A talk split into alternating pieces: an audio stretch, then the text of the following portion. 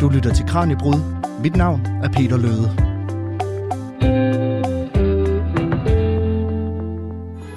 Når du ser et stjerneskud, lad dit ønske flyve ud. Der vil alle stjerners herre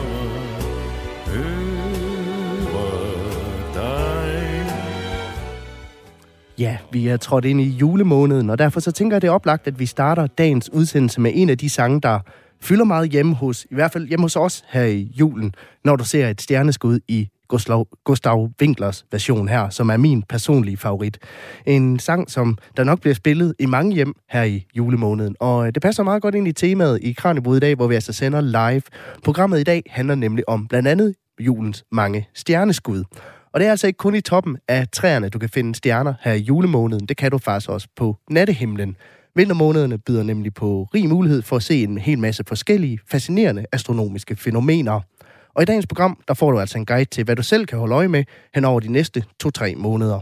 Og Ole Eggers Bjelle, du er jo astrofysiker ved Aarhus Universitet. Hvorfor skal vi vende blikket opad mod stjernerne her til vinter?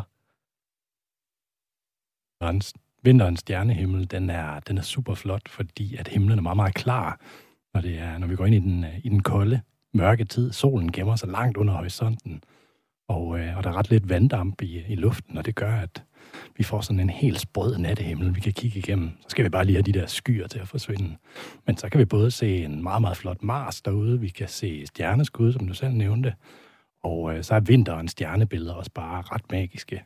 Så det er derfor. Så man kan sige, at forholdene de er ekstra gode her til, til jul for lidt stjernekiggeri. Det er præcis. Og øh, lige om lidt, så har du også lovet, Ole, at give os sådan et, et, et meget lynstarterkursus til, hvordan man kommer i gang med at kigge på, på stjerner, øh, og hvor det overhovedet giver mening at, at starte hen, hvis man har lyst til at kaste sig ud i det. Øh, men jeg vil også gerne høre lidt fra jer derude. Har I nogle spørgsmål til vores gæst omkring vinterens stjernehimmel, eller har du måske en oplevelse med stjernekiggeri, som du gerne vil dele med os? Herinde. Det er Tine Brink Hansen, der holder øje med sms'erne i dag. Hvad skal, man, øh, hvad skal man gøre, hvis man gerne vil sende en besked herind, Tine? Du sender en sms, så skriver du R4, laver et mellemrum og sender den afsted til 1424, og så sidder jeg og læser den op for Ole. Og øh, vi ser frem til at høre fra jer. Velkommen til Kranjebrud. Du lytter til Radio 4. I studiet i dag, der har jeg som sagt fået besøg af Ole Eggers Bjelle, der er astrofysiker ved Aarhus Universitet. Og øh, jeg tænker, det giver god mening at starte programmet med en, en lille lynguide til, hvordan man selv kommer i gang med at stjernekigge. Øh, så både jeg og, og lytteren er helt klar til at gå ud og, og kigge, kigge op her til, til vinter. Ole, hvad er dit bedste råd til dem, der måske efter programmet er blevet inspireret til at gå ud og kigge lidt nærmere på det, der er over os? Ja, det skulle vi tage at gøre alle sammen. Jeg synes, at det, altså det jeg selv gør i hvert fald, når jeg tænker, øh, her i aften, der kan, man, øh, der kan man kigge forbi skyerne. Så gør jeg det, at jeg, øh, jeg går ud, og så, øh, så tager det øjnene lige lidt tid at vende sig til, til mørket. Så det, det er godt lige at have et kvarters tid, hvor man lige kan, kan vende sig til det.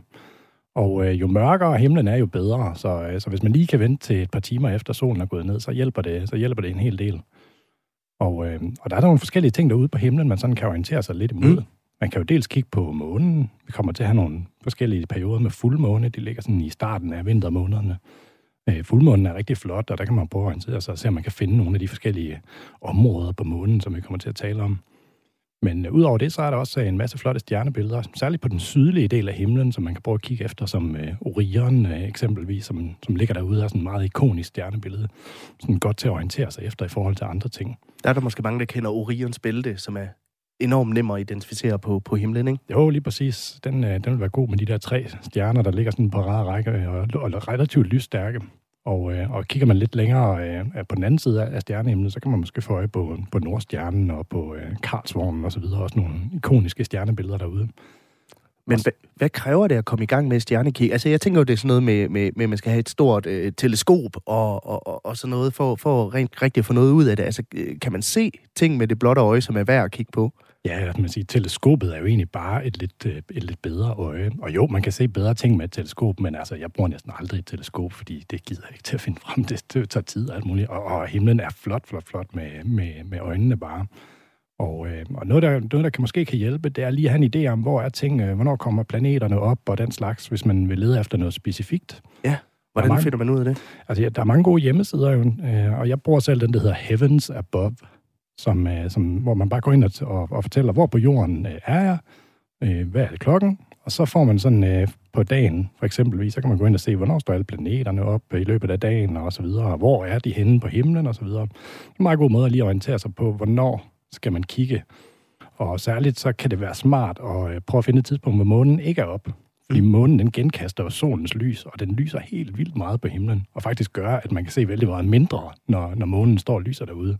Så hvis man nu kan finde ud af, hvornår månen ikke er oppe, så er det faktisk det bedste tidspunkt. Så månen, den lysforurener simpelthen en lille smule. Det gør den faktisk, ja. Og man kan sige, det gør alt muligt andet lys jo selvfølgelig også. Så, øh, så hvis man står ude i sin have, så kan det være, at man lige skal sørge for at slukke alt lyset ind i, ind i stuen. Og, og kan man stille sig et sted, måske sådan bag et skur eller et eller andet, hvor alt muligt gadebelysning ikke generer en, så, så hjælper det absolut også. Og så kan man selvfølgelig også bare tage ud et sted, hvor det ikke lyser så meget. Og altså, i forhold til udstyr, hvis man bare har en lille bitte fuglekikkert, så kan den faktisk godt gøre en ret stor forskel. Altså et godt eksempel, det er vores, øh, vores nærmeste galakse, Andromeda-galaksen, mm. som er ligesom vores Mælkevejs-galakse, sådan en samling af milliarder og etter milliarder stjerner. Og har man bare en lille fuglekikker, så kan man faktisk relativt nemt se sådan en lidt større struktur. Hvis man ser med det blotte øje, så skal man virkelig, virkelig kigge godt efter og vide, hvor man skal kigge. Men har man bare en lille fuglekikker, så kan man faktisk godt se det. Okay. Men jeg tænkte også sådan det der med, med, med lysforurening. Nu bor jeg selv inde i midten af Aarhus. Altså, kan jeg overhovedet se noget herinde, eller skal jeg bevæge mig ud af byen for, for at få noget ud af det? Ja, det er tæt på at sige, du kan ikke se noget som helst. Øhm, der er nogle enkelte undtagelser. For eksempel Mars, den vil mm. lyse så meget her i, i den kommende periode. Den kan man faktisk godt få øje på, selv med, med lysforurening og alt muligt andet. Og, øh, og, og det samme gælder månen og nogle af de andre ting, som sådan virkelig lyser meget. Vi kommer til at have nogle aftener, hvor man kan se uh, Jupiter og Merkur, eksempel, og undskyld, Venus eksempelvis, og de, og de kommer også til at lyse meget, men altså, det er nok bedst lige at komme lidt ud af, af, af den bymidten helt. Så man kan sige, at, øh, at humlen er egentlig bare at gå ud og så kigge op, altså, og så sørge for, at man ikke bliver alt for forstyrret af, af hverken lys og, og alt muligt andet. Det er et meget godt råd. Hvad, altså, er der en typisk begynderfejl, som folk de så tit, tit laver, når de, når de går ud, som man måske kan tage lidt i forkøbet ved at og, og, og, og, tale om den allerede nu? Jeg tror der faktisk, der er mange, men, men nok en særlig en, det er, at folk har deres telefon med, og måske lige bruger den til at lige finde ud af, at der er sådan en masse apps, man kan lige kan sådan holde op mod himlen og finde ud af, hvad er det, jeg kigger på her. Og problemet med det, det er, at hver gang du kigger ned i den telefon, så sådan nærmest nulstiller du øjnene, fordi så får du lige lys direkte ind i, i øjnene, og det ødelægger faktisk. Så er du nødt til at starte forfra med det der kvarter, eller, eller måske endda længere, det tager øjnene at vende sig til det. Så det er i hvert fald noget, man skal prøve at undgå. Og øh, lad os prøve at kaste os over og udpege nogle af de mest interessante punkter på vinterhimlen. Og det første punkt, det finder vi faktisk 50 år tilbage i tiden.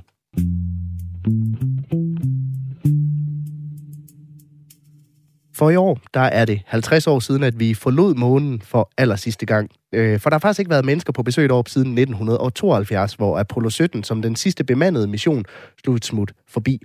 Og Apollo 17 landede jo i det område, der hed Klarhedens Hav, som er et område på månen. Og det her område, det kan man jo faktisk se med det blotte øje. Altså, hvor, hvordan kan man identificere det, når man kigger op på månens overflade? Ja, det kan man sagtens, Peter, og det, jeg tror, den nemmeste måde, det er måske vent til det fuldmåne, så, så er sådan månen helt dyst op, mm. og så kan man sådan orientere sig lidt efter måne. Så har du hele kortet at kigge på, Så kan har man hele kortet, ja. På, øh, på højre side af månen, der ligger der, der, ligger der sådan to øh, sådan mørke områder, og de er, sådan en, de, de er næsten runde i det, i hvert fald med lidt god vilje. Og, øh, og de to, det er, det er have, kalder man dem. Det er sådan et gammelt navn fra 1600-tallet, da man fandt på at kalde dem det her med klarhedens hav, som er det ene, og stillhedens hav, som er det andet. Måske kan man huske fra Apollo 11, den landede i stillhedens hav, og det er den nederste af de to runde områder, runde mørke områder. Og den øverste, det er den hedder klarhedens hav.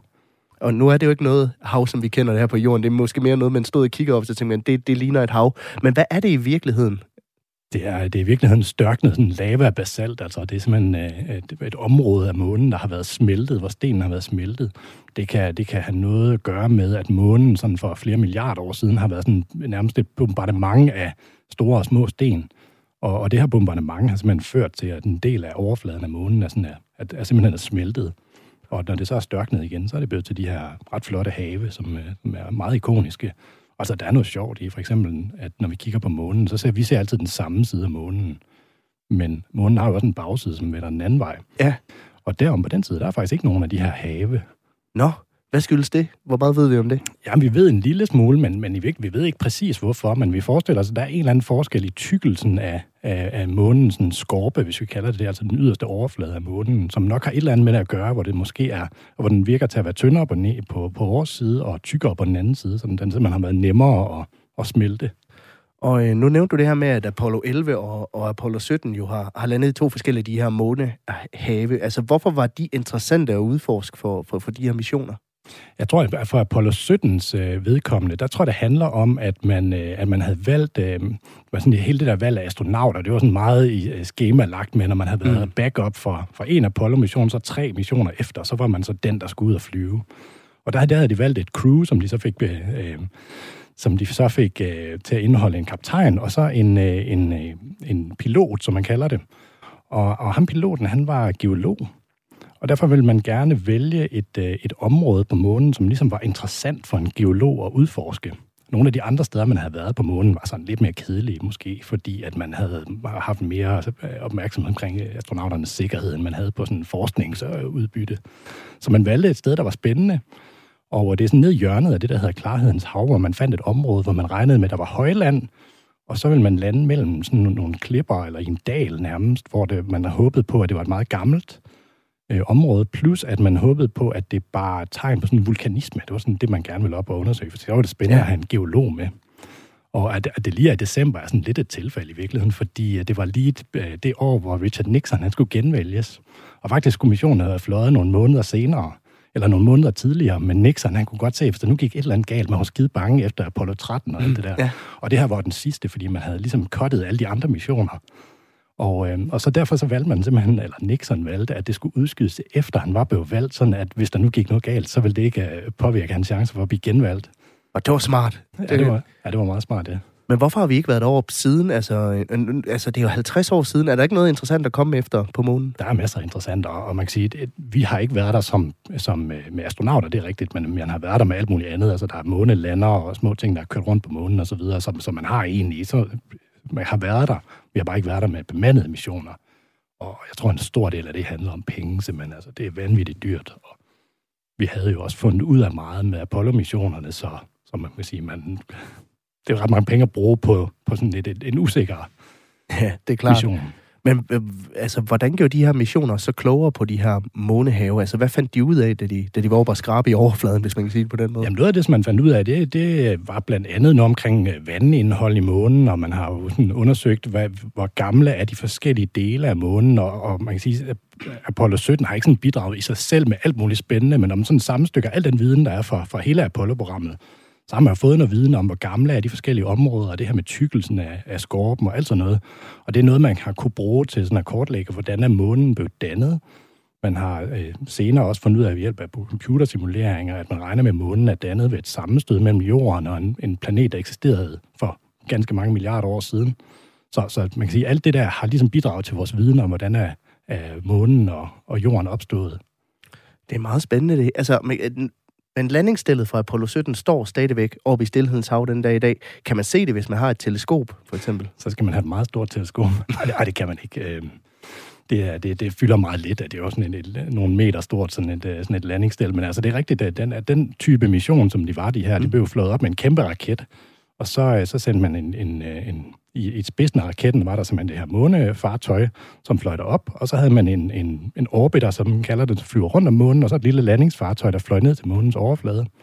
Og, og det her landingsfartøj kunne ligesom deles i to, hvor der var et stel, og så var der en lille raket for, på toppen, som kunne flyve tilbage op til orbiteren. Og, øh, og deroppe var der en astronaut, der ventede, og så var der to mænd, som landede på månen og gik rundt på månen og foretog nogle forskellige undersøgelser. Og Apollo 17 er den, der har været der længst tid hvor de havde tre dage på månens overflade, og de har blandt andet en bil med, de kørte rundt og kørte forskellige kilometer. Ja, månebilen, det tror jeg, mange har set, ja. Ja, de er ret fede, de der billeder der, og, og en af grundene til, at man havde det med, det var, så man kunne transportere masser af månemateriale hen til, øh, til øh, den, der skulle lette igen, så man kunne simpelthen kunne have med, og de har haft øh, over 100 kilo sten med hjem i, øh, i bagagen, da de, da de fløj tilbage til jorden. Så det, det er også derfor, at vi ved en del om, om månen. Så der har været, der har været rigelig læs på, på vej tilbage mod, øh, mod jorden, må man sige. Ja, Altså, øh, er der nogen udsigter til, at vi vender tilbage til månen med, med bemandede missioner? Ja, det er der masser af planer om jo, og ja, man kan sige, Artemis-programmet er jo godt i gang med at, øh, at fyre ja, raketter til, til månen, og, og- det, det går jo sådan set meget godt med, med Orion, og, og der, der kommer også mennesker i, at, at det er jo allerede tanken, at i den næste skal man prøve at flyve, flyve astronauter rundt om månen, ikke ned på at lande på, på månen, men, men altså, det går ikke længe. Så man kan sige, når man står og kigger op på Klarhedens Hav, så kigger vi både på noget, hvor vi har været en gang for et halvt århundrede siden, men måske også et sted, hvor vi en dag vender tilbage til. Det er da meget nærliggende. Altså, jeg tror, der er mange, der godt kunne tænke sig at prøve at lande på bagsiden af månen, fordi det, øh, det, det, det, er, lidt, det er lidt vanskeligere at lande på bagsiden, men altså blandt andet, fordi man ikke har gjort det før. Og der er også mange, der snakker om, at det kunne være spændende at lande på, på sydpolen af månen, fordi man har noget evidens der på, at der måske dernede ligger vand i øh, og gemmer sig.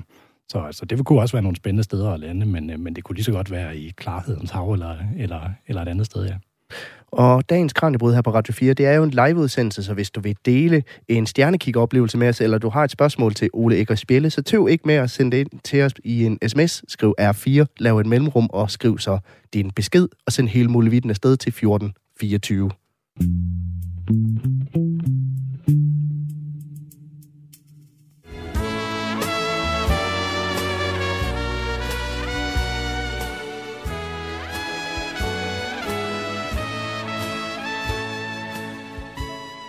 Ja, vi får lige lidt mere af, når du ser et stjerneskud her. Det er lige midt i sax-soloen. Og øh, det gør vi altså, fordi vi netop har bevæget os ind i julemåneden, men også fordi vi i dagens liveudsendelse af Kranjebrud ser nærmere på stjernehimlen. Og nu skal det faktisk handle om præcist stjerneskud. Så på den måde er musikken jo meget passende. Dagens gæst er Ole Eggers Bjelle, astrofysiker på Aarhus Universitet. Man kan vist godt sige, at der bliver rig mulighed i december for at sende et juleønske eller to afsted til, til et stjerneskud. Er det ikke rigtigt, Ole? Ja, jo, det er en god måde at se det på. Jo, der er masser af stjerneskud på himlen, og, øh, og sådan lige omkring den 13. 14. der, der er det, det ekstra gode dage, fordi det er ligesom der, det, det piker det hele. Ja. Og, og det skyldes, at, øh, at der simpelthen vil være sådan nogle spor, altså når man har set et stjerneskud, der er sådan et spor, der trækker sig hen over himlen. Og det er, det er typisk støvkorn, der simpelthen bevæger sig igennem himlen med, med 120 km, 120.000 km i timen eller deromkring. Og så, øh, og så får det nærmest luften omkring sig til at brænde. Og, og det her brændende spor, det er så det, vi ser, de køler ret hurtigt af, så derfor ser man det kun i et sekund eller sådan noget i den stil. Men, altså, hvorfor kommer der så mange stjerneskud lige præcis i, i december? Ja, det er et godt spørgsmål, og, og det handler om, at, øh, at, øh, at i vores solsystem, der har vi jo, hvis vi sådan tager indenfra, så solen, så har vi Merkur, vi har Venus, vi har Jorden, vi har Mars, og så uden på Mars, der ligger der det, der hedder asteroidebæltet. Mm. Og øh, asteroidebæltet er sådan et, øh, et, et, et bælte ja, af sten i alle mulige forskellige størrelser. Der er nogle, der er 100 meter store, der er også nogle, der er større, og der er også nogle, der er mindre. Og, øh, og de ligger egentlig fint derude, øh, men nogle af dem her, de har sådan nogle lidt aflange baner, hvor de faktisk kommer noget tættere ind på solen. Og en af de her, den har et meget underligt navn, den hedder 3200 Phaeton. Okay, ja. Den har en, den har en bane derude fra på halvandet år, øh, hvor den sådan hver halvandet år, så dykker den lige en, en smut ind forbi øh, solen. Og hver gang den kommer tæt på solen, så smuldrer den en lille smule og revner og så videre. Og det vil sige, at hele dens bane, den er egentlig fyldt op med støvkorn og sten og alt muligt materiale. Og lige her i december, der bevæger jorden sig, krydser simpelthen banen af den her øh, smuldrende asteroide. Og det vil sige, lige præcis i december, der er det der, hvor alle de her støvkorn kommer ind i vores atmosfære og vil brænde op som de her flotte stjerneskud. Og, øh, og fordi det altid er det samme sted, og jorden vender altid på samme måde, kan man sige, eller i hvert fald i forhold til stjernerne vil det være det samme sted, så derfor så findes de altid øh, med udgangspunkt i det stjernebillede, der hedder tvillingerne. Ja. Tvillingerne kan man finde, hvis man kan orientere sig efter Orion, så kan man finde tvillingerne sådan lidt ovenfor til venstre. Okay. To store, klare stjerner, Castor og Pollux, måske kender man historien. Og, øh, og det er ligesom der, de fleste stjerneskud, de sådan kommer ud fra, så vil de bevæge sig i en eller anden mere eller mindre tilfældig retning derfra. Så er det der, man skal ud og, og kigge, så kan man se de her øh, meget, meget flotte stjerneskud, der kommer, der kommer susende. Og hvad er det så for et syn, der møder en? Altså, hvor mange kommer der? Men øh, hvis man er rigtig heldig, og hvis man kan finde, ikke, ikke så meget inden for byen, der vil man ikke se ret mange, men hvis man kommer ud i stedet... så der går er jeg glip af det igen. Ja. Ja, men mindre du lige uh, tager en tur ud af byen. Ja. Øhm, men man kan være heldig at se altså, så meget som 100 i, uh, i minuttet, men så skal det også være virkelig, virkelig mørkt. Og, så, så man kan sige, der, der er det virkelig, virkelig vigtigt, fordi de her, øh, de her brændende støvkorn, så meget lyser de heller ikke. Der vil være nogle af dem, som, som lyser rigtig meget. Det er dem, der er lidt større. Men de fleste er lidt mindre. Og det vil sige, hvis man skal skulle se dem, så skal man helst have sørget for, at øjnene har vendt sig rigtig godt til mørket. og at det er relativt mørkt. Så man kan sige, jo mørkere det er, jo flere stjerneskud vil man se. Men hvad er forskellen på en, et stjerneskud og en meteor og en komet? Det tror jeg måske er noget, som mange råder rundt i derude. Ja, det er egentlig et meget godt spørgsmål. Man kan sige, at en komet er, er, er et objekt for sig selv. Det er egentlig en stor isklump, eller en sten isklump, som sådan bevæger sig rundt i baner om, øh, om solen. Det er relativt sjældent, vi ser sådan store kometer. Men det er altså et relativt stort objekt, og det kommer ikke tæt på jorden. Øh, det håber vi i hvert fald ikke. Gud forbyde det, ja. Lige præcis, ja. Øh, meteorer vil være nogle, nogle store sten, typisk øh, nogle, der er forskellige meter og så videre. Det, det giver jo noget, et, et ordentligt festfyrkeri, hvis der kommer sådan en kæmpe sten ned igennem, altså forestil dig sådan en på størrelse med en bil, der flyver ind igennem jordens atmosfære. Den vil typisk brænde op sådan en alligevel, og måske blive flået i mange stykker, og indimellem er der nogle rigtig store nogen. Måske kan man huske at have set nogle af de her billeder, der har været. Der var en i Rusland for, hvad det 10 år siden eller sådan noget, hvor det var sådan ting, der eksploderede nærmest. Ikke? Det er, når der sådan er meget store sten, der kommer igennem. Og øh, min kollega Tine Brink Hansen holder øje med sms'erne, og du, øh, du har signaleret, at der er kommet, øh, kommet lidt ind. Der er kommet et spørgsmål, som leder lidt tilbage til det, I snakkede om øh, i starten, om hvordan man kigger på stjerner. Der er en, der gerne vil vide, øh, hvor mange stjerner og hvor mange galakser kan man se med det blotte øje, og hvor langt væk ligger den nærmeste galakse, og hvor langt væk ligger den fjerneste galakse. Det var nogle gode spørgsmål. Hvis vi starter med, med den nærmeste galakse, så har man faktisk nogle galakser, der er ganske tæt på Mælkevejen. Vores egen Mælkevejsgalakse, den kan man selvfølgelig godt se, men vi kan ikke sådan rigtig se, at vi er i den, fordi vi bor inde midt i den. Så har man nogle små galakser, man kan se, hvis man bor ned på den sydlige halvkugle. Dem kan vi ikke se herfra, men den, der er nemmest at se herfra, det er, det er Andromeda-galaksen. Kæmpe galakse, ligesom Mælkevejen. Måske så meget som 500 milliarder stjerner, eller, eller måske endda endnu flere. Og, øh, og den kan man se i stjernebilledet. Ja, Andromeda, så jeg tror, den nemmeste måde at finde det på, det er i hvert fald sådan, jeg selv finder den, det er, hvis man kan finde en meget, meget stor firkant på himlen, så det er stjernebilledet Pegasus, så ligger den op til venstre. Men altså, jeg tror, det er nemmest at have et kort eller et eller andet, så man lige ved, hvor man skal kigge. Den, øh, når man sådan måler afstand i universet, så, øh, så måler man gerne hvor, øh, med, med det, der hedder lysår. Mm. Fordi det er umuligt at regne om i kilometer, så er det sådan noget milliarder, milliarder, milliarder, milliarder. Det er vel ikke nogen, der kan forholde sig til. Men, øh, men et lysår, det er altså den et, øh, afstand, lyset vil tilbagelægge på et år med 300.000 km i sekundet. Og, øh, og Andromeda, galaksen, den er 2 millioner lysår væk, så der har, man kan sige, lyset har i princippet rejst i 2 millioner år ned til os, der ser det. Og det er, altså, det er også lidt magisk at tænke på egentlig, at det lys, der rammer ind i vores øjne, det er jo små partikler, de har været undervejs der i 2 millioner år. Og, øh, og den fjerneste, vi ved faktisk ikke, hvor stort universet er, så det kan være, det er uendeligt stort. We don't know. Så øh, der er nogen, der er langt væk. Der blev også spurgt til, hvor, øh, hvor mange stjerner man rent faktisk kan se med det blotte øje. Har du været ude at tælle dem, Ole? det har jeg ikke, men uh, der er nogle tusind. og så er der i hvert fald rigeligt at kigge på her til vintermåneden. Øh, hvis man øh, vil sende sms'er ind, så kan man skrive ind til, øh, til 1424, start beskeden med R4, lav et mellemrum, og skriv så din besked. Om lidt, så bevæger vi os over til en lidt mere prominent lysende kugle på himlen, og den er knaldrød, kan jeg hilse at sige.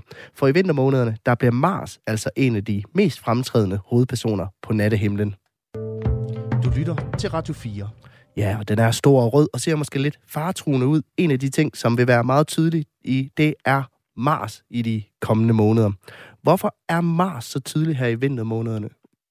Mars er rigtig flot. Jeg synes nu egentlig, den ser meget venlig ud, hvis jeg skal være helt ærlig. Nå. Den er en flotte røde farve derude. Øh, det handler om, at, øh, at Mars og Jorden bevæger sig begge to rundt om, øh, om solen. Jeg har faktisk taget nogle bamser med her. Ja. Som en jordbamse og en Mars-bamse. Ja. Og man kan sige, både Jorden og Mars, de har jo sådan en fin uh, cirkulær bane rundt om, om solen. Og, uh, og det vil sige, at, uh, at de vil jo begge to bevæge sig rundt om solen, men de bevæger sig ikke sammen rundt om solen. Nej, de holder ikke i hånd, de to bamser. De holder ikke rigtig i hånd, nej. og, uh, og det vil sige, at på nogle tidspunkter, så vil Jorden være på den ene side af solen, mens Mars er på den anden side af solen. Og på andre tidspunkter vil de være på den samme side af solen. Og det er lige præcis det, de er lige her i starten af december. Der er de faktisk på den samme side af solen, så de er ret tæt på hinanden. Er der så et tidspunkt, hvor de er særligt tæt på hinanden, altså hvor, hvor den er, er særligt tydelig, Mars? Altså, øh, apropos det, det er faktisk lige omkring øh, her i begyndelsen, at den er aller tættest på, men den, den fineste dag, jeg nok kan kigge på det, det er sådan den 7. og 8. december. Der, det, det er nok de bedste dage at kigge efter Mars. Det er i hvert fald der, den lyser mest. Og hvordan ser den ud, hvis man skal sådan identificere den med det, med det blotte øje? Man kan prøve at sammenligne den med, med stjernerne, og så lyser den, øh, den lyser klarere end de stjerner, man kunne se på det tidspunkt. Så, øh, så man skal kigge ud i, øh, i, i horisonten. Det er sådan typisk ud i en østlig, sydlig retning, at, øh, at man kan kigge. Og, og der kan man så se Mars som, som sådan en ret lysende kugle, der. Og det er noget med, at jeg har hørt, at man også her i, simpelthen kan få lov at se Mars forsvinde ind bag ved månen, og så komme frem igen. Er det ja, ikke det, er en, rigtigt? det, er en, det er en sjov og lidt skør effekt, som den, der, det, er, det er en tidlig morgen, natten mellem den 7. og den øh, 8. december. Der skal man kigge ud i en vestlig retning. Der har den ligesom bevæget sig på tværs af, af himlen og, og går snart ned. Og, øh, og der sker det øh, øh helt, helt tidligere om morgenen. Jeg mener, det er omkring ved femtiden. Der vil, øh, der vil månen man bevæge sig ind foran Mars. Og, og det, der er særligt magisk der, det er faktisk, at det er fuldmåne samtidig. Så det er simpelthen fuldmåne, der bevæger sig ind foran Mars, og så kommer den frem igen en, en time senere omkring ved, ved en sekstiden. Så man skal lidt tidligt op. men, øh, men der har man så til gengæld også muligheden for, for et rigtig flot syn af, af månen, der kommer ind foran øh, den røde planet. Men når nu Mars er så ekstraordinært tæt på, er der så noget, som man i særlig grad kan se nu, som man ikke normalvis kan se, hvis man ellers ser Mars? Altså i virkeligheden ikke rigtigt. Altså, der, ja, der er en sjov effekt, som jeg synes er sjov. Den er ret nørdet, men det er, at, øh, at fordi at, at jorden ligesom overhaler Mars mm. indenom, så hvis man prøver at lægge mærke til, hvor Mars egentlig er, så lige nu er den i stjernebilledet Tyren, og det bliver den sådan set ved med at være hele vinteren. Men hvis man lægger mærke til, hvor den for eksempel er i forhold til den stjerne, der hedder Aldebaran, som er Tyrens røde øje, så det er en anden rød stjerne. Den lyser ikke helt lige så meget som Mars. Men der kan man faktisk se, at øh, Mars vil, er på vej. Først flytter den sig til den ene side, og så flytter den sig til den anden side. Og det er simpelthen effekten af, at vi overhaler Mars indenom, så vil den først flytte sig i den ene retning, og så i den anden retning bagefter. Så det, er- det er ligesom altså, en bil, der er, der er foran dig, og så overhaler du den, og så er den bag ved dig. lige Ja, det kan man pludselig. sige, ja. Det kan man sige. Og Ja. det, det er sådan en sjov, nørdet øh, astronomieffekt.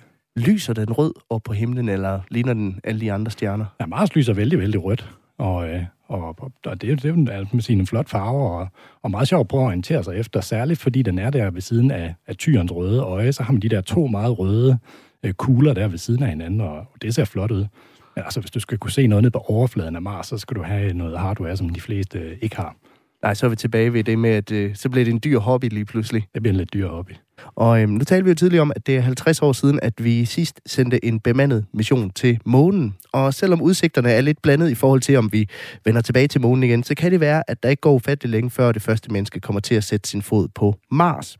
For NASA de planlægger bemandede missioner til Mars, der skal blive en realitet inden for de næste 10-12 år. Og øh, for nogle måneder siden, der havde vi her i Kranjebrud besøg af Tina Ibsen, der er astrofysiker og har skrevet en hel bog om Mars.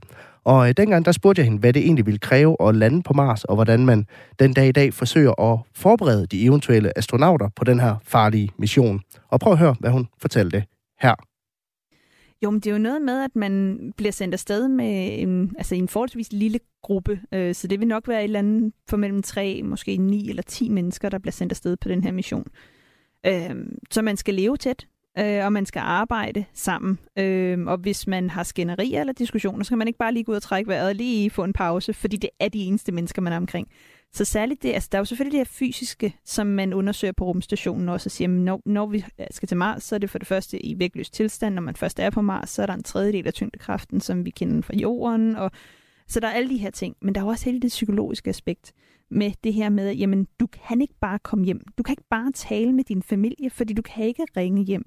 Øhm, og hvis du vil hjem, så ved du, der går et halvt år, før du kan gøre det.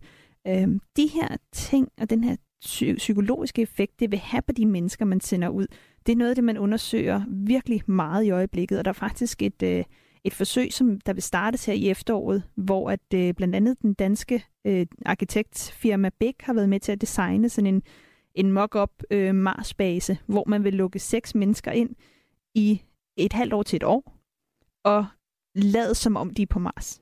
Så de skal bo og leve som om de var på Mars. Og her kan man sige, alt det fysiske, de vil jo stadig være på jorden under jord, altså jordens tyngdekraft og så videre, så, så det fysiske vil ikke nødvendigvis ændre sig. De har ikke haft den her lange rejse derop.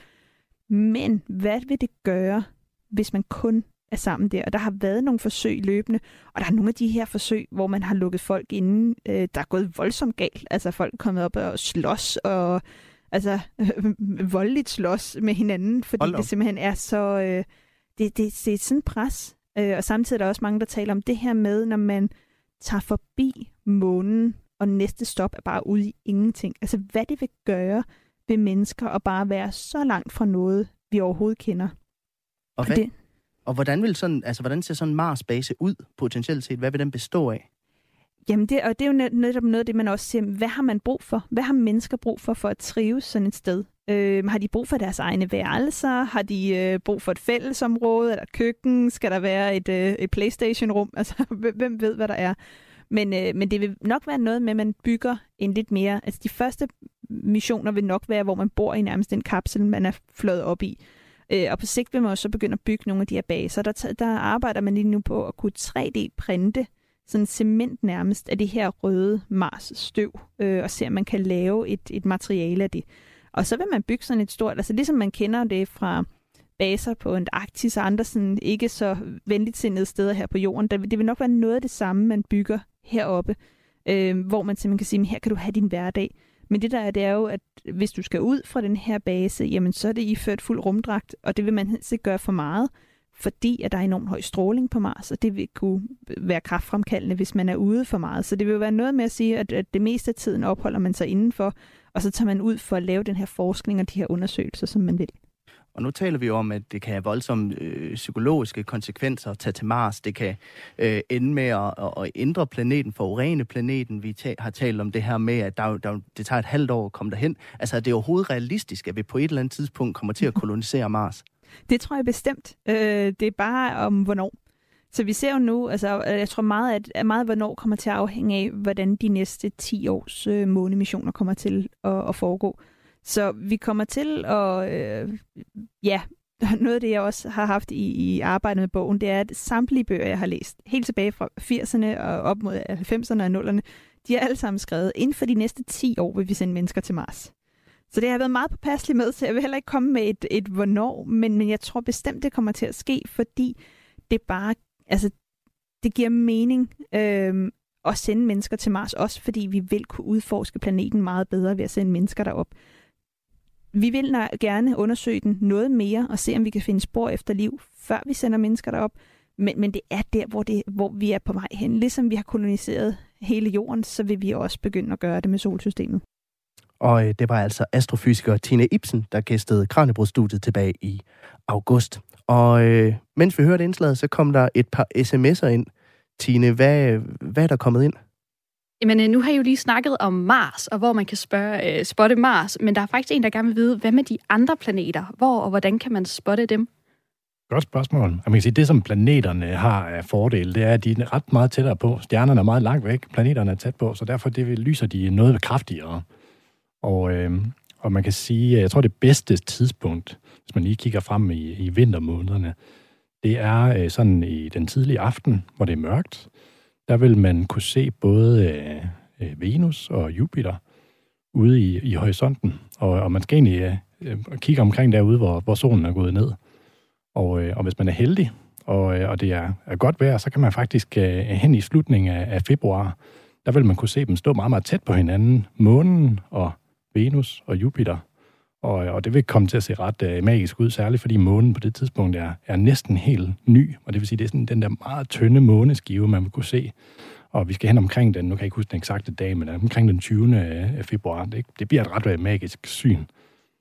Men hvad skal man kigge efter der? Altså, kan man, kan man godt kende forskel på planeterne og, og, og stjernerne, når, når de ikke lyser så kraftigt, som Mars gør, for eksempel? Særligt, særligt Venus og Jupiter er nemme at se, fordi de lyser faktisk meget mere, end Mars gør. Okay. Og, og de lyser meget mere, end, end, end alle stjernerne gør. Så, så det handler egentlig mest om, altså man, man, den, en måde, der måske virker, kan være at gå ud og kigge, mens det stadig sådan er tusmørke, altså det er ved at blive mørkt. Fordi det allerførste, man vil kunne se igennem det der øh, øh, begyndende mørke, det vil være planeterne, fordi de er lyser så stærkt. Og øh, hvis du sidder derude og har et spørgsmål til Ole Ægger Spjælle, som du gerne vil have svar på, så send din besked ind, skriv R4, lav et mellemrum, og skriv så din besked, send den ind til 1424.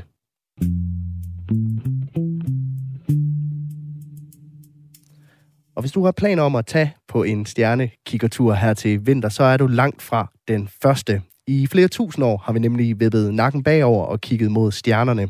Og inden vi bevæger os over i det sidste, som vi skal se nærmere på i dagens program, Ole Ægge så vil jeg gerne lige bremse op og se nærmere på det her med vores generelle sådan fascination af nattehimlen gennem tiden.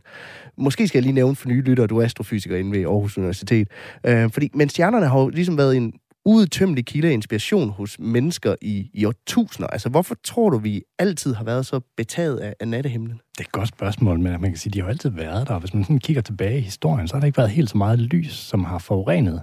Og det vil sige, at, øh, at her på vores breddegrader, hvor der er relativt mørkt jo øh, i, i den, det her halvår, jamen der har man haft det der kæmpe tæppe af stjerner. Og tænk på, hvis man, hvis man har prøvet at være et sted, hvis man har taget til Vestjylland, eller et eller andet sted, hvor det var virkelig, virkelig, virkelig mørkt, og der ikke var noget, der stationerede. Det er helt vildt, så mange stjerner, man kan se. Og, øh, og, og det, det kan man sige, det er det, vores forfædre engang har haft. De har haft det her magiske tæppe over sig af, af de her ekstremt lysende stjerner. Og, og jeg tror, ligesom vi i dag har sådan lidt et, et ønske og et behov for at forstå, hvad det er, vi kigger på, så har man også haft det dengang. Man har bare ikke haft den samme viden om, hvad det egentlig var. Og, og derfor tror jeg, der er fortalt rigtig mange myter. Og man kan sige, at alt det her med stjernebillederne, som jo alle sammen har navne efter dyr eller, eller mennesker osv., det jo, har jo været sådan en måde at prøve at, at forstå og prøve at, at tale ind i, hvad er det, vi kigger på. Ja, for man kan sige, at en af de måder, vi netop har hvad man sige, anskuet verden på, og, og noget af det, der er overleveret fra de gamle kulturer, det er netop stjernebilleder, som er opkaldt efter gamle, gamle helte og så videre, og, og, og dyr. Altså, er der nogle stjernebilleder, som, som er særligt tydelige her i, i vintermånederne, hvor man lige kan sende en tanke tilbage til, til dem, der kiggede på dem for mange år siden? Det er der helt bestemt, og, og hvis jeg sådan selv skulle nævne et par stykker, så, så mm. hvis man tager fat i Mars, som vi snakkede om før, så står ja. Mars meget, meget flot i stjernebilledet Tyren. Øh, der er Tyrens røde øje, vi snakkede om ja. før.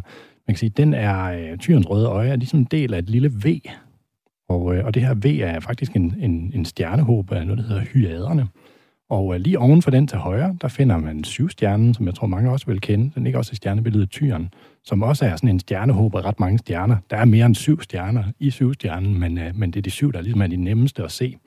Og lige præcis det her med syvstjernen er, er et godt eksempel, for det er faktisk noget, man sådan i tidligere kultur også har været interesseret i, og, og man kan finde mange af sådan nogle artefakter og fund, hvor der er syv stjerner sådan tæt på hinanden. Så det er formentlig også noget, at man kan sige, med sådan nogle historiske fund, der kan man jo ikke, man ved ikke, vi er ikke inde i hovedet på folk, så vi ved egentlig ikke, hvad det er, de har afbildet. Det er bare meget nærliggende at tro, at det kunne være syvstjernen, som øh, tidligere kultur også ligesom har set på og fundet interessant og magisk. Der er jo også den, altså det er måske det eneste stjernebillede, jeg kan identificere sådan på, øh, altså on the fly. Altså det er Karlsvognen. Det er jo også en, hvad man siger, en gammel mytologi, der ligger bag den. Altså, er det også noget, der man kan se øh, her, her til vinter, som er... Karlsvognen er op hele året, så den, den har vi adgang til øh, hele året. Og altså, Karlsvognen i sig selv er jo meget sjov, fordi hvorfor hedder det egentlig Karlsvognen? Det er man jo faktisk ikke helt sikker på. Der er nogen, der, der, der har en idé om, at det kunne være, at det i virkeligheden er, er sådan i, i betydningen mand. Så det er mandsvognen.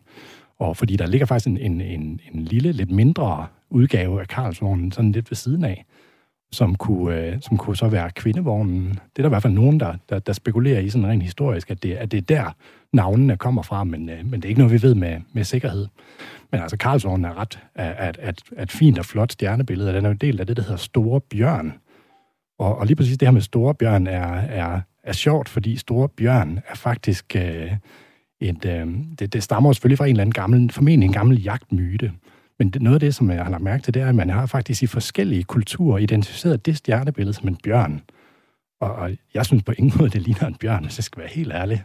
Så jeg ved ikke, hvor den, hvor den myte ligesom er kommet fra. Så det, det, er jo, det, det er jo formentlig noget, der sådan har været fortalt videre fra, fra far til søn og fra mor til datter igennem måske ja, mange tusind år. Who knows? Og der har jo været mange afbilleder af stjernebilleder og så videre. Altså, du, du, du har selv, selv nævnt en over for mig, altså en, en himmelskive fra, fra Nebra i Tyskland. Ikke? Altså, øh, den nattehimmel, som vores forfædre kiggede på, er det den samme nattehimmel, som vi ser den dag i dag, eller er der sket noget med den? Der, der er sket lidt med den, man kan sige. De fleste af stjernerne, selvom de rejser rundt med flere hundrede kilometer i sekundet på, på nattehimlen, jamen, så er vores mælkevej bare ekstremt stor. Og, øh, og det betyder, at stjernerne har selv på 1000 år ikke flyttet sig ret meget. Men der er nogle undtagelser, for der er faktisk nogle af stjernerne, der er, der er relativt sådan tæt på, hvor det kun tager lyset nogle, nogle, nogle få år at rejse. Og, og de stjerner, der er tæt på, de vil faktisk flytte sig en lille smule på, øh, på himlen.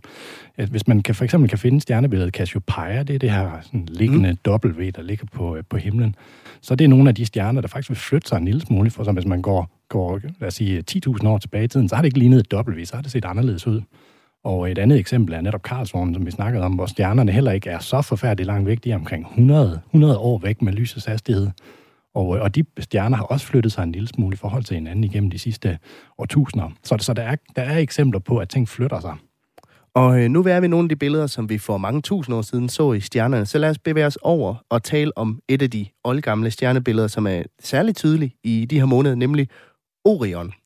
Øh, hvordan kan man bedst genkende Orion på, på stjernehimlen? Man, kan, man, man skal egentlig lede efter øh, de to store stjerner i Orion, og så skal man kigge efter Orion, billede. ja. Det er i hvert fald det, jeg kalder den. Jeg tror, det er, at der, jeg tror ikke, der er en guide til, hvordan vi skal kalde den, så man må kalde den det, man har lyst til.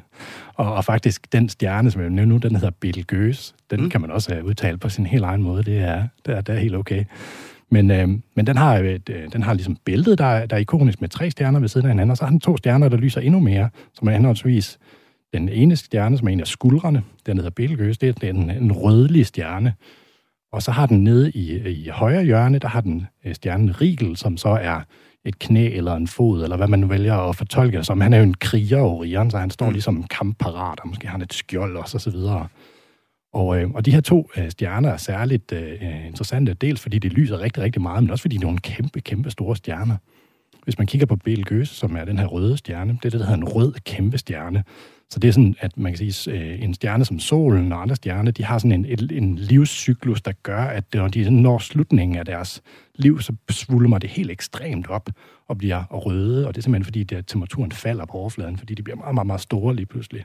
Så den er simpelthen den er på, på altså den er ved at dø, simpelthen. Ja, og når man siger, at den er ved at dø for en astronom, ja, men det kan godt være, at der går en million år, inden den rent faktisk gør det. Hvad er der så særligt ved, ved Rigel? Rigel er, er en stjerne, som er en mere den blå-hvid kæmpe stjerne. Den er også kæmpe stor. Hvis vi prøver at sammenligne dem med, med noget i solsystemet, så kan man sige, at Rigel den er nok sådan cirka på størrelsen af Merkurs bane. Merkur er den inderste planet. Så det er ganske meget større end solen. Men den er ikke lige så stor som Betelgeuse, som er, som er noget større, næsten lige så stor som Jupiters bane. Så det er jo en kæmpe, kæmpe, kæmpe stjerne. Man kan jo forestille sig, hvor stort det er i forhold til, altså det, jorden er, er inde i stjernen, så det er, det er helt vildt. Hele jordens bane ligger jo et godt stykke inde i den her stjerne, så det er, det er en, en voldsom stor stjerne. Det er jo kæmpestort. Kæmpestort, ja. Ja, det er egentlig svært at forestille sig, at ting kan være så store, men altså, det kan de sagtens. øh, med Rigel, den er, den er meget, meget, meget lysstærk. Den er noget længere væk end Betelgeuse, men den lyser omkring 100.000 gange mere end vores egen sol. Og, øh, og så, så store stjerner har vi ikke sådan lige i vores lokalområde. Hvis vi havde så store stjerner, så ville de lyse ekstremt meget på himlen, og ville nærmest sådan kaste skygge, ligesom solen gør det.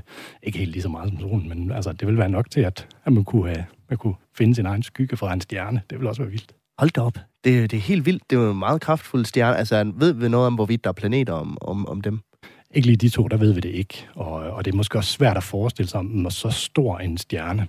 Altså de steder, hvor man har haft held til, man har jo fundet ud af, at nærmest de, alle stjerner har planeter i et eller andet omfang.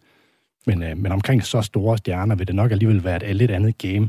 Og særligt for, for Betelgeuse, som jo netop har udvidet sig ekstremt meget. Hvis den har haft planeter i sin tidligere historie, så er de formentlig blevet opslugt af, af stjernen selv. Og øh, der kom et spørgsmål ind på sms'en, Tine. Hvad, hvad står der inde? Vi har fået et spørgsmål fra Daniel, som gerne vil vide, er der nogle stjernebilleder, vi kender fra fortiden, som er anderledes nu på grund af supernovaer eller på anden vis, som har ændret det? Det er et mega godt spørgsmål. Man kan sige, lige i forhold til det her med supernovaer, så, så det er sådan et relativt sjældent fænomen. Det sker meget sjældent i en galakse som Mælkevejen. Det sker måske kun en gang hver 100 år, og det sidste, den sidst kendte supernova i Mælkevejen er 400 år siden. Alle de stjerner, vi ser på vores himmel, er jo i Mælkevejen. Så, så derfor er der ikke nogen af dem, der så decideret har været ændret. Tycho Brahe så jo en supernova i 1572 i Cassiopeia, så lige kort var det der over en periode på nogle måneder. Der var der jo en ekstra stjerne der. Den er forsvundet igen. Der er en rest tilbage af den, som sådan udvider sig stille og roligt. Det kan være, at vi lige skal på plads. Hvad er en supernova? En supernova er en eksploderende stjerne. Så det er en stjerne, når den, sådan en stor stjerne, der når afslutningen af sit liv, så vil den eksplodere i sådan et kæmpe firework. Og, Og og, øh, og hvordan ser det? Altså, vil, vil, den så lyse endnu kraftigere for os hernede? det lyser nærmest lige så meget som en milliard stjerner på én gang. Og, og det er sådan noget, der, der, der stiger meget hurtigt i lysstyrke, og så vil den falde over en periode på nogle måneder, og så kan man, så kan man ikke se den mere. Man kan sige, det er sket mange gange i, øh, i, i hvis vi sådan kigger tilbage i tiden, altså for eksempel i, i, øh, i øh, uh, 1054, mener jeg det var, der var en, uh, en, en, en supernova-eksplosion i, uh, den hedder Krabbetogen, som vi kender i dag, som er supernova-resten. Den er simpelthen noteret af kinesiske astronomer, astronomer i Europa og andre i Asien, og måske også af et af de steder, sådan, jeg tror, mit, mit yndlingssted er sådan, er steder, man har noteret eller tegnet. Det er nogle, en indianerstamme over i, i USA, som simpelthen har tegnet et billede af, af månen, sådan en halvmåne, og så en hånd, mm. som ligesom indikerer, at det her det er et helligt sted. Og så er der sådan en meget, meget, meget lysende stjerne. Og, øh, og det passer med, at det her indianerfolk har levet på det her tidspunkt, hvor den her supernova-eksplosion er sket. Så det kunne være den, øh, de har simpelthen har set på det her tidspunkt og har, har afbildet. Ej, det er meget fascinerende. Øhm, lad os prøve at vende tilbage til Orion øh, her til sidst, fordi vi begynder at gå ind i udsendelsens sidste minutter. Fordi, men jeg vil gerne nå rundt det, der hedder Orion. Togen, som jo også er en del af det her stjernebillede, men det er ikke en stjerne. Er det ikke rigtigt? Jo, det er rigtigt. Hvis man kigger, hvis man kigger efter billedet der midt på de tre stjerner der, så kan man ligesom se neden under Orion. Han er jo en kriger, så selvfølgelig har han et svær eller en kniv eller sådan noget. Så der er sådan en, en tre stjerner. Hvis man sådan kigger godt efter, så kan man godt se, se tre stjerner adskilt af hinanden, som er den her kniv eller det her svær, der hænger ned fra bæltet. Og øh, det er den midterste af de her, der er interessant, fordi det er faktisk slet ikke en stjerne, det er nemlig en stjernetåge. Så det er et område, hvor, øh, hvor der er en masse nye stjerner, der hele tiden bliver dannet. Det er sådan et område af en masse gas og støv, der ligesom violer rundt med hinanden. Og, og det er i virkeligheden sådan, som vi skal forestille os, hvor vores eget solsystem har været, før det blev skabt. Så altså, vi går tilbage mere end 4,5 milliarder år siden, så har det været sådan et område, hvor vores sol er blevet skabt i. Så det er simpelthen en, en, en stjernevugge på Ja, en eller det, anden måde? det kan man godt kalde det. Sådan en lille, en lille fabrik for, for stjerner, der bliver, der bliver dannet der. Hvad består den af? Men den består egentlig mest bare af, af stjernemateriale. Det er, bare rigtig, det er bare rigtig fordelt. Man kunne forestille sammenligne lidt med en sky i virkeligheden. Sådan en sky på himlen er sådan noget, der er fordelt ud over et større område, og vil, man vil kunne stikke hånden igennem det. Mm. Men stille og roligt, og på grund af, af tyngdekraften, der er andre stjerner i området, så kan, så kan det her stjernemateriale ligesom blive påvirket af noget udefra, der gør, at det begynder sådan at kollapse under sin egen tyngdekraft. Og det er sådan, man i gang sætter dannelsen af en stjerne. Og det sker i, i stor stil i det her område. Og nu, nu sagde du, at det består af stjernemateriale. Altså, hvad, hvad, hvad, hvad udgør en stjerne? Det er vel ikke stjernestøv? Altså, det... Det er ikke helt ved siden af at kalde det stjernestøv, fordi man kan sige, at stjerner består af det samme, som vi gør. Det er bare mast ret meget sammen, og så mast så meget sammen, at det begynder at brænde. Så det er de samme øh, atomer, som, øh, som vi består af. Og øh, vi begynder at bevæge os ind i udsendelsens sidste fire minutter. Men øh, Tine, du har givet øh, tegn til, at der er kommet en sms, så lad os lige få, få den med. Vi kan lige tage det sidste her. Der er en, der spørger, hvor stor er den største kendte almindelige stjerne, og hvor mange gange større end solen er den? Og det var et godt spørgsmål. Ja, jeg har ikke et eksakt tal i hovedet, men der er nogen, der er på størrelse med vores solsystem. Så altså, det er jo en kæmpe stjerne. Det er jo et enormt, enormt stjerne. Altså, så den er jo mange gange større end solen i hvert fald. Ufattelig mange gange større end solen er. Og øh, dagens program begynder så småt at, at gå på held, Ole. Men jeg kunne godt tænke mig at høre her til sidst. Nu er vi jo i slutningen af året snart. Altså, er der noget i 2023, som du glæder dig til at se på, øh, på nattehimlen? Altså, der er en oplagt, som jeg glæder mig rigtig meget til, og så er der en anden, som jeg synes er, er vanvittigt spændende. Den oplagte, det er jo Andreas Mogensen, der rejser ud i, øh, i, i han skal ud og besøge den internationale rumstation igen, og rejser formentlig afsted her til sommer 2023. Og øh, Andreas Mogensen skal jo rejse op med en af de her SpaceX Crew Dragon øh, øh, missioner, og så skal ud og være i, i et halvt år på, på rumstationen. Vil vi kunne se det simpelthen? Nej, vi vil ikke kunne se det, men vi vil nok kunne følge det ret intenst i alle meter, det er jeg sikker på. men, øh, men den anden ting, jeg glæder mig meget til, det er en skør mission, som man sendte afsted for efterhånden nogle år siden, som i, øh, i 21 ligesom tog en skål fuld af en asteroide, den hedder Bennu. Missionen hedder Osiris Rex. Og øh, den her mission, den øh, har tog den her skovlfugl, samlet en lille, en lille prøve sammen med asteroide, og den kommer til at flyve forbi jorden hen i den anden halvdel af 2023, og så, så kommer den simpelthen til at kaste den her prøve ind imod jorden. Så skal vi lige ud og, og fange den. Som et avisbud, der kaster en, øh, en avis Ja, ind det i er en en... meget god sammenligning. Det, det kommer til at se helt vildt ud. Altså, så, så kan man se den flyve forbi, og så dumper den lige en, en lille... Man kommer ikke til at kunne se det. Det, der bliver spændende, det er, om det overhovedet kan lade sig gøre, og hvad der sker, og, og få analyseret den her prøve her, der kommer med asteroidemateriale. Det bliver alt, hvad vi når i denne liveudgave af Kranjebrud.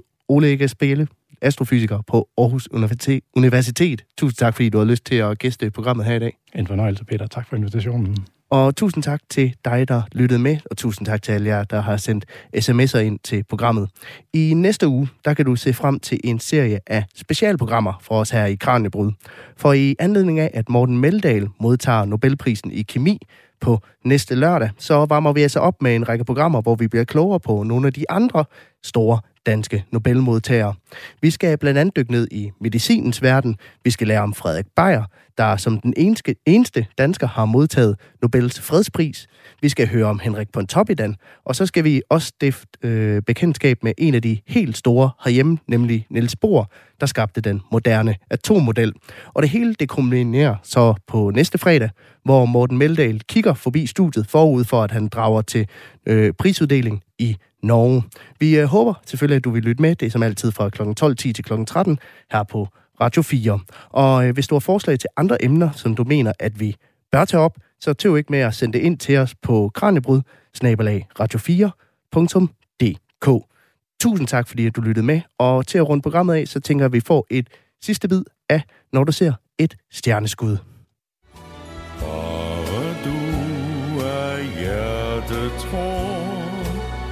Der ingen bøn forstod. Når et stjerneskud, der falder på din vej. Programmet er produceret af Videnslyd for Radio 4.